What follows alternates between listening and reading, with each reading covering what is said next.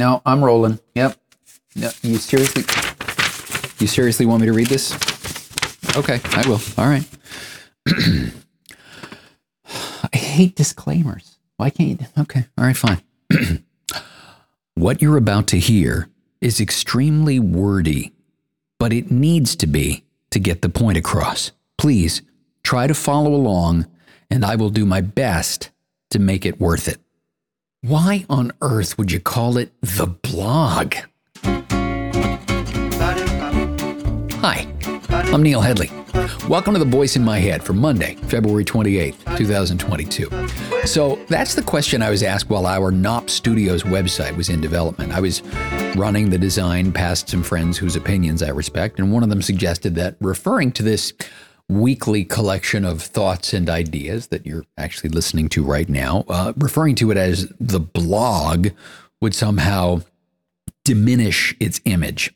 After all, they said there are millions of blogs out there mommy blogs and travel blogs and DIY blogs and music blogs and blogs about blogging and blogs about earwax. And uh, let me do you a favor actually right now. Do not Google that one. Blogs often, though certainly not exclusively, tend to be put together by people without a platform, people who simply want to be heard, people whose desire to express themselves far exceeds the availability of outlets where those expressions would be welcomed. At least, that was their take on the baggage that comes along with the word blog. So, here's why I decided that our company would ignore that advice and call our series of writings the blog. I worked with a client once who had one of those nightclubs where people go when they want to get up on stage and sing. And, you know, sing along with a music track to a popular song where the original vocals have been removed. You know what that's called, right? Yeah. so, for the purposes of this conversation, do me a favor. Just go ahead and uh, say that word. What is that place called? Even if you just say it quietly to yourself. Okay. So there is about a 99.99999% chance that the voice in your head said a karaoke bar. Right. What's the word again? Karaoke. Right. Good luck getting that word to fly with this particular client. They insisted on what they called the correct pronunciation, which they say is more like um, karaoke. They even had this exhaustive explanation of their frustrations with ignorant Americans. And by the way, these two were uh, both born in Connecticut to some of the whitest families you're ever going to run into. Uh, but um, ignorant Americans who were dumbing down the pronunciation and, love this one, polluting the art form. So, look, if you still want to refer to it as an art form when Reggie from accounting gets up after six shots of tequila and sings Girls Just Want to Have Fun, that's you know, that's up to you. Who am I to quibble? But this client additionally wanted to do the commercial themselves and wanted to make sure to repeat the correct pronunciation a few times in the spot and refer to it as karaoke. This is another one of those times that I'm glad that the people who taught me how to write copy also taught me that whoever came up with the line, the customer is always right, was an idiot. Look, the customer signs the check. That only makes them right if one of two things is true. One, they actually are right. Or two, you're more interested in the check than in actually serving your client by being an expert in your field.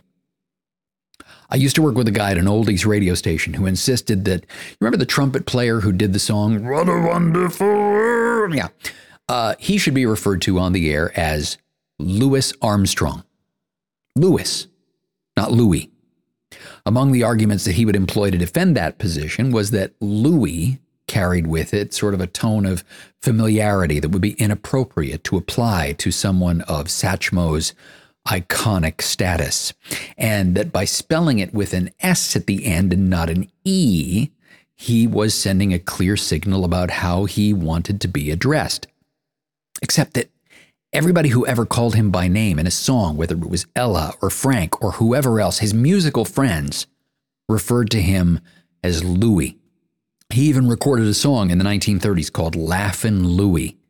The only time Louis ever comes up in a song is when Satchmo himself makes the reference in the song Hello Dolly. But then later there would be this duet version that he did with Sinatra, where Frank would refer to himself as Francis to indicate that much like Louis, it was a formal name that basically only got used on driver's licenses and such. But look, there's a way more important reason to continue calling him Louis instead of Lewis, and that's this call him Louis because that's what everybody else calls him. I got a couple more examples of this, and then I'm going to get to the point. Trust me, there's a point to all of this. This one's also from the music world. Do you remember BTO? The rock band who did that anthemic, iconic "Taking Care of Business" song that would later, you know, show up in office supply commercials and goodness knows who else. Uh, the leader of BTO is named Randy Bachman, except that nobody pronounces it Bachman. Everybody looks at how Randy's last name is spelled B A C H M A N, and they see the B A C H part, and they think of Bach, the composer, and suddenly he's become Randy Bachman. So, as the story goes, Randy got so tired of correcting people on the pronunciation that he just plain stopped. He just started accepting Bachman, Bachman, whatever you wanted to call him, because correcting everybody was this losing battle. So, Staying with all things Canadian for a second, the metric system in Canada gives rise to an example that I only just recently gave up fighting for myself. In the metric system, everything is based on multiples of 10 and nice round numbers like temperature. In Fahrenheit, the freezing point of water is the seemingly arbitrary 32 degrees. Well, the metric people decided that on the Celsius scale, the freezing point of water should be zero. Makes sense. You go below zero, it's not water anymore, it's ice. It gets easier on the temperature thing too. You know what the boiling point of water is in Celsius? It's 100. So the minimum where it can still be called water is zero, and the maximum is 100. It's almost like a percentage. Off the top of your head, do you even know what the boiling point of water is in Fahrenheit? It's like uh, it's like pi or something. I don't even know. Um, but distance in metric similarly easy. So we'll start with the base unit of measuring distance. It's the meter. The meter, for the uninitiated, is about a yard. It's actually 0.9114. But here's where it gets fun. With the old system, the smallest commonly used measurement is the inch. How many inches in a yard? Well, uh, hold on, it's uh, 36. What? In metric, the smallest unit is the centimeter from Latin. That it gets its name from the Latin centi, or one one hundredth of, and meter. So there are 100 centimeters in a meter. If you want to go even smaller, there's the millimeter, 10 millimeters in a centimeter. Yeah. If you want to get bigger, then we get into the unit for 1,000 meters, the kilometer. Kilo meaning 1,000, and yes, meter. But guess what? I bet you've heard tons of people butcher that pronunciation and use the word kilometer instead, which is, as I've painstakingly laid out here, much to your exhaustion, wrong. If it was kilometer, it would also have to be centimeters and millimeters, except it's not because people pronounce those words correctly. But everybody from Mr. Sulu on Star Trek to the little voice in my Google Maps Navigator app uses the same incorrect pronunciation. And it's infuriating because it's not something that's open to interpretation like the whole Louis versus Louis debate. I mean, kilometer is wrong. It's incorrect. It's a made up word.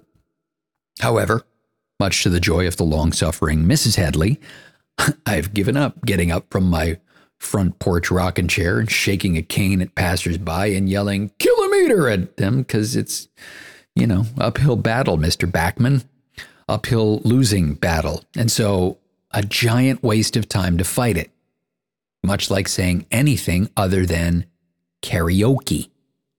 Because when you insist on doing it differently than everyone else does, especially in a spoken word advertisement.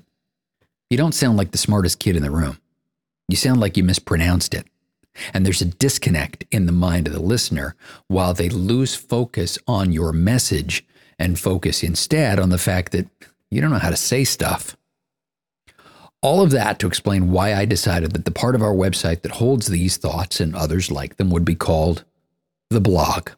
Because everybody knows what a blog is it's a collection of thoughts, sometimes other media elements like photos or audio clips held together by the common thread of a common author, at least in this case.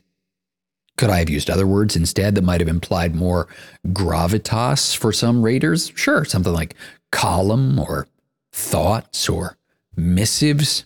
Yeah. But everybody knows what a blog is, especially people on the internet. You click on a link that says the blog, and you know what you're going to get. Unless it turns out to be earwax. That puts the wraps on episode six of The Voice in My Head. Listen, if any of that, on the off chance that it would inspire you to pick up the tab if we had gone for a couple of kilometers to have coffee and have a meeting, feel free to buy me a virtual coffee to say thanks. Just go to buymeacoffee.com slash Knopp. And Knopp is spelled K-N-O-P-P. You can find a transcript of this episode and a bunch of other goodies too at knoppstudios.com. And listen, if you went through this episode and maybe some of the other ones and you thought to yourself, oh, there's a chance this guy knows what he's talking about. Maybe he can help us. Maybe I can. Drop me a note. My email address is neil at knoppstudios.com. Until next time, thanks for listening to The Voice in My Head. I'm Neil Headley.